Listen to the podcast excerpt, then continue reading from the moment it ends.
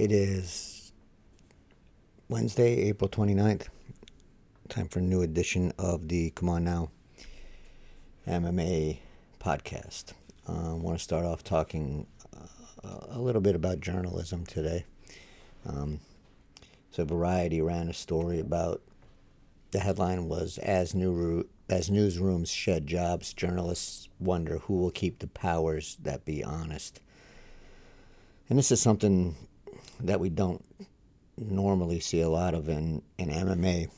And by that I mean um, people naming names, uh, criticizing the promotions for their missteps, um, and just just keeping an eye on how the business of MMA goes on on a day to day basis. Um, and there's a reason for that. Um, the reason is it's a thankless job. Um, some fans don't care, others kind of care, and then there's a smaller group, and I, I believe this to be the smallest group that are very interested in everything that goes on in MMA, and those people want to know the ins and outs. Some people just want to see the fights, and okay, that's entertainment, but some people really want to know everything, and very few people cover the, for lack of a better term, uglier side of the sport. Um, not only because it's thankless, but also because it limits you in um, the, the, kind of information you can get. Um, it limits you as far as maybe getting credentials from the UFC. It limits you from maybe talking to certain fighters and certain managers and and anyone within promotions. And and mostly this I, I would say mostly this is on the UFC side of things because one they're the biggest and two I think they are the uh, they're they're the promotion that is more than happy to cut off uh, the flow of information and cut off um, working with the journalists who they see as um, pr- printing negative stories about them or criticizing them um, in ways that they don't feel they should be criticized. So it's it's it's it's not a no-win situation because I think that's essential work, and I think folks like like Luke Thomas and Ben Fowlkes and Steven Marrocco I think they do a fantastic job in, in this. But eh, for uh, for someone new just getting into to MMA, um, I don't know if I'd recommend taking this route because it's going to take it takes a long time to establish yourself. Um, the fans are the UFC blind UFC supporters are very vocal about how they don't give a shit about what you're doing. Um, so you have to have thick skin, very thick skin. You have to believe in what you're doing, and you have to believe in that you're providing an essential service to. Um, I don't want to say journalism because that sounds lofty, but that you're you're providing an essential service to to the to the sport overall because I think that is true. Um, so, uh, so more or less, the mainstream media is, is getting cut off. Funds are getting cut. Um, readership's down. Ad ad revenues down, and so so jobs are getting cut. And the worry here, if I can just borrow from this story, um, Emily Bell, founding director of the Tow Center for Digital Journalism at Columbia Journalism School, said what happens if journalism goes away?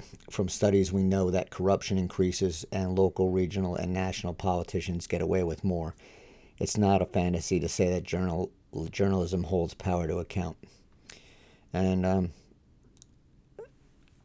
I don't, and, and this is, like I said, it's always a worry in the MMA world. You have a very small group of people holding the promotions and the powers that be to account, naming names pointing out what, what is wrong, what they're doing wrong, um, offering solutions to how things could be done better. but it's a very small small group, and I I hope it doesn't get any smaller. But if if cuts do come to um, MMA journalism, I could see that this is one thing that will get cut. Um, someone like like Ben Fowlkes, um, he he writes about pretty much everything, so he's he's going to be safe. Luke Thomas will be safe because he's um, self uh, he he's he's onto his own thing there, so he's pretty much, with the exception of I think the Showtime stuff, um, he's self-employed more or less, so he can continue on, which is a great thing. Um, Steven Marrocco is someone who I think does a fantastic job at MMA fighting, so I think he'll be safe. Um, someone like me, if if cuts happen and I and I lose my position because I'm I'm a freelancer, um, I will I I gonna believe and I will say that I plan on I will always plan on doing what I'm doing. Um, it'll be if I if I lose my jobs, my freelancing gigs, it'll probably be reduced, but I'll, I don't think I'll stop. Um, just because, I mean, do I do? I mean, I work for I, I work, so I, I the money's great. Um, I'm happy that people pay me to write about it, but I really honestly do this because I, I enjoy it and I enjoy um, digging into these things and looking at these things deeper than most people do and and I'm not afraid to point out what's wrong with the sport. Um, when I quit MMA Junkie, my decision was made to, to go in this direction, and when I when I did that, I I made the decision that if no one picks it up, I'm still gonna do it, and I'll just do it on the on the Substack, um, and pick up freelance gigs when I can. Thankfully, um, Bloody Elbow reached out, asked me to write columns for them and I will be forever thankful for them for doing that. I really appreciate it. They give me, um, they've never said no to anything that I've thrown their way. Uh, so I'm real thankful for, for Bloody Elbow giving me the opportunity to to do what I do.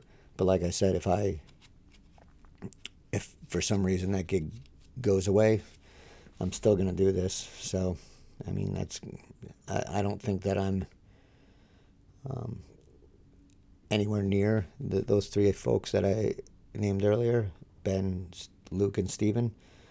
But I think I do a, a small part to to hold the powers in the uh, in the MMA world and especially in the UFC to account. And I, like I said, I enjoy what I'm doing, and I'm going to keep doing it no matter what. But anyway, so yeah, so that is a big concern. Um, when journalism, if journalism goes away, the world is going to be an uglier place. Um, and and I think one of the reasons the UFC gets away with what it does is because not a lot of people um, push back on them, and that's not that's not by accident. That's by design. The UFC is designed to to shut those people out Oh, I'd be remiss too. Josh Gross, I forgot. Josh Gross, um, I mean, just fantastic. Been doing this longer than almost everyone. And if anyone knows what the UFC can do to uh, push back, it is Mr. Gross. So uh, he's stuck with this through thick and thin. And uh, I don't think it's, I don't believe it's because of the money. I think it's because he believes like I think the other folks believe that they're doing the right thing. Um, but Josh has probably paid the biggest price out of any anyone that's currently in uh, the MMA journalism world. So can never forget uh, Josh Gross for, for what he's done and what he continues to do for, for the sport uh, journalism of MMA. So yeah, um, it's a really risky proposition right now to do to do uh, to criticize the powers that be anywhere. Um, it doesn't get a lot of reads, So it's just, I don't know if it'll disappear. I hope it doesn't. Um, but MMA really needs these folks to, to keep doing what they're doing. But I just thought I'd offer an opinion on that to start off today. Um, the headline, which caught my eye after uh, I saw Robert Joyner um, tweeted it out earlier. Um, I think uh, just to tack on there, I think the guys at Bloody Elbow do a good job of, of pointing these things out too. Um, you got John Nash doing his stuff with uh, the financials, Karim Zidan doing his thing with the overall. Um, uh, digging into the the just the sport in every way possible. So I'm glad to be part of that, to be part of that team. Not everybody's bag, not everybody's cup of tea, but I think uh, I think Bloody Elbow does a does a good job, along with the with the with the other folks I named. So we'll leave it at that for now. If you get the chance, uh, head over to MMA Fighting and read the story on Duda Santana and how she's uh, had to rely on dona- donations from uh, other UFC fighters um, during the, the COVID 19 pandemic.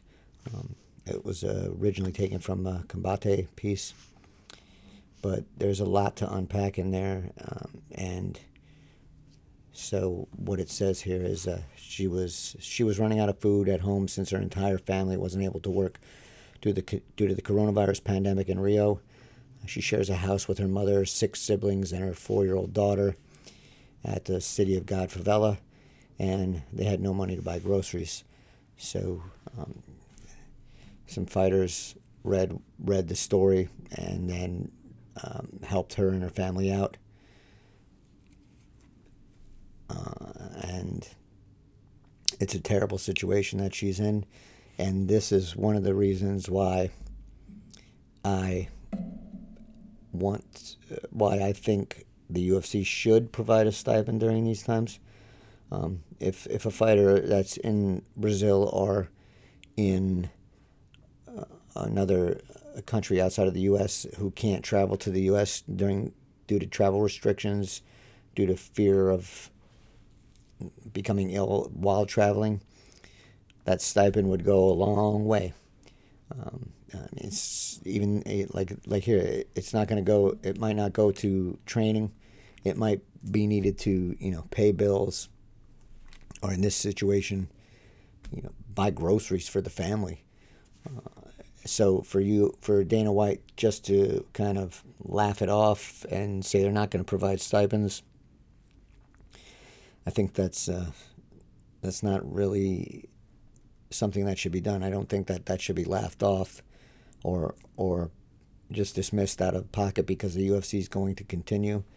Um, not every fighter is going to want to travel during this time. Not every fighter is going to want to compete during this time, and to not support them in some way because of because they're doing what they think is the right and safe thing is is is wrong headed. Um, the UFC sh- should support these folks. And uh, like we said, like I, f- I think it was Brian Butler, manager Brian Butler, said that the UFC wasn't going to uh, hold grudges against fighters who aren't going to compete at this time, who, who don't want to compete because of fears or because of health uh, um, health issues or just like I said, traveling issues. Um, they're not going to hold grudges allegedly, but okay, not holding a grudge and not holding it against a fighter is one thing, but not supporting a fighter in need um, during these times is another thing. And I don't think these fighters who are, are struggling to just eat and keep a roof over their head should be forced into a fight they they don't they can't prepare for and they're not ready for. Um, just to just to earn a paycheck. So, I mean, how how well can can someone like this, like Duda Santana, train and prepare for a fight when they can't even afford to to feed their family and themselves? How how is that? How is that um, their fault? So, um, the UFC should really, really reconsider the stipend. Um, look at how everyone on the on the roster is is dealing with this, and if they're in need, pro- provide for them. Um, but just in general, this this should have never reached this this spot. The UFC should have been aware of this. Um, and, and Dana White's bragging that he doesn't that he's not going to lay any of the uh, UFC employees off. Meanwhile, the people that make the money for the promotion uh, are are struggling just to just to eat, and that shouldn't be. So, if White's telling us this and he's saying that he's going to take care of everyone that's under him, even if they are independent contractors and not employees, then then he should really live up to that. Um, and one way to do that is providing a stipend for these folks. Uh, but again, he dismissed that. I hope he revisits that as this drags on, and that that um, these fighters who can't compete, who can't um, earn a living because of all this, that the UFC does something to take care of them other than offer them a fight um, but someone like like Santana here, if if she's in Brazil, the I think the the best that she can hope for is f- competing on a Fight Island card if if and when that opens, and we don't know when that's going to happen. We don't know when travel restrictions are going to be lifted. We don't know when people will even feel safe to compete. Um, that could be for someone. That could be until um, there's a vaccine. And if that's the case, the fighters should they shouldn't be they shouldn't have to to starve and, and make tough decisions on what they're going to do with what little money they have. They should be provided for. This is not their problem, not their fault. And if if Dana want, White wants to make these claims that he's going to take care of everybody, he needs to take care of everybody, not just throw out some empty words to to the MMA folks who are friendly to him and uh, will report what he says without question. So this is something to keep an eye on. Um, fighters shouldn't have to rely on donations from other fighters. Just shouldn't be. This should have never reached this point. The UFC should have dealt with it, and we'll hopefully that'll change. We shall see on that one. The last thing I want to talk about today is seeing a lot of news over the last day or so about fighters being scheduled for or targeted for or um, you know just kind of this fight's in the works for May 13th or May 16th. And I just want to point out that it is April 29th. So basically, you're asking a fighter to compete in more or less two weeks. And one week of that will be spent in Jacksonville at the at the fight site. So basically you're saying I'm going to give you a one week fight camp under already less than ideal conditions to compete for the UFC. I don't know about you, but that seems ridiculous it seems asinine. It seems unsafe and unhealthy. Um, but it's what's happening. It tells you that for all the all the words about caring about the fighters' health and safety, those things are mostly empty when you're asking a fighter to compete on during a during a pandemic when they can't train, when they can't cut weight properly when all they can really do is get ready on their own and make it to Jacksonville to compete. Um, it's an unfair ask, but these fighters, they, you know, they're a different breed. So you sure they're if you offer them a fight, they're going to accept it.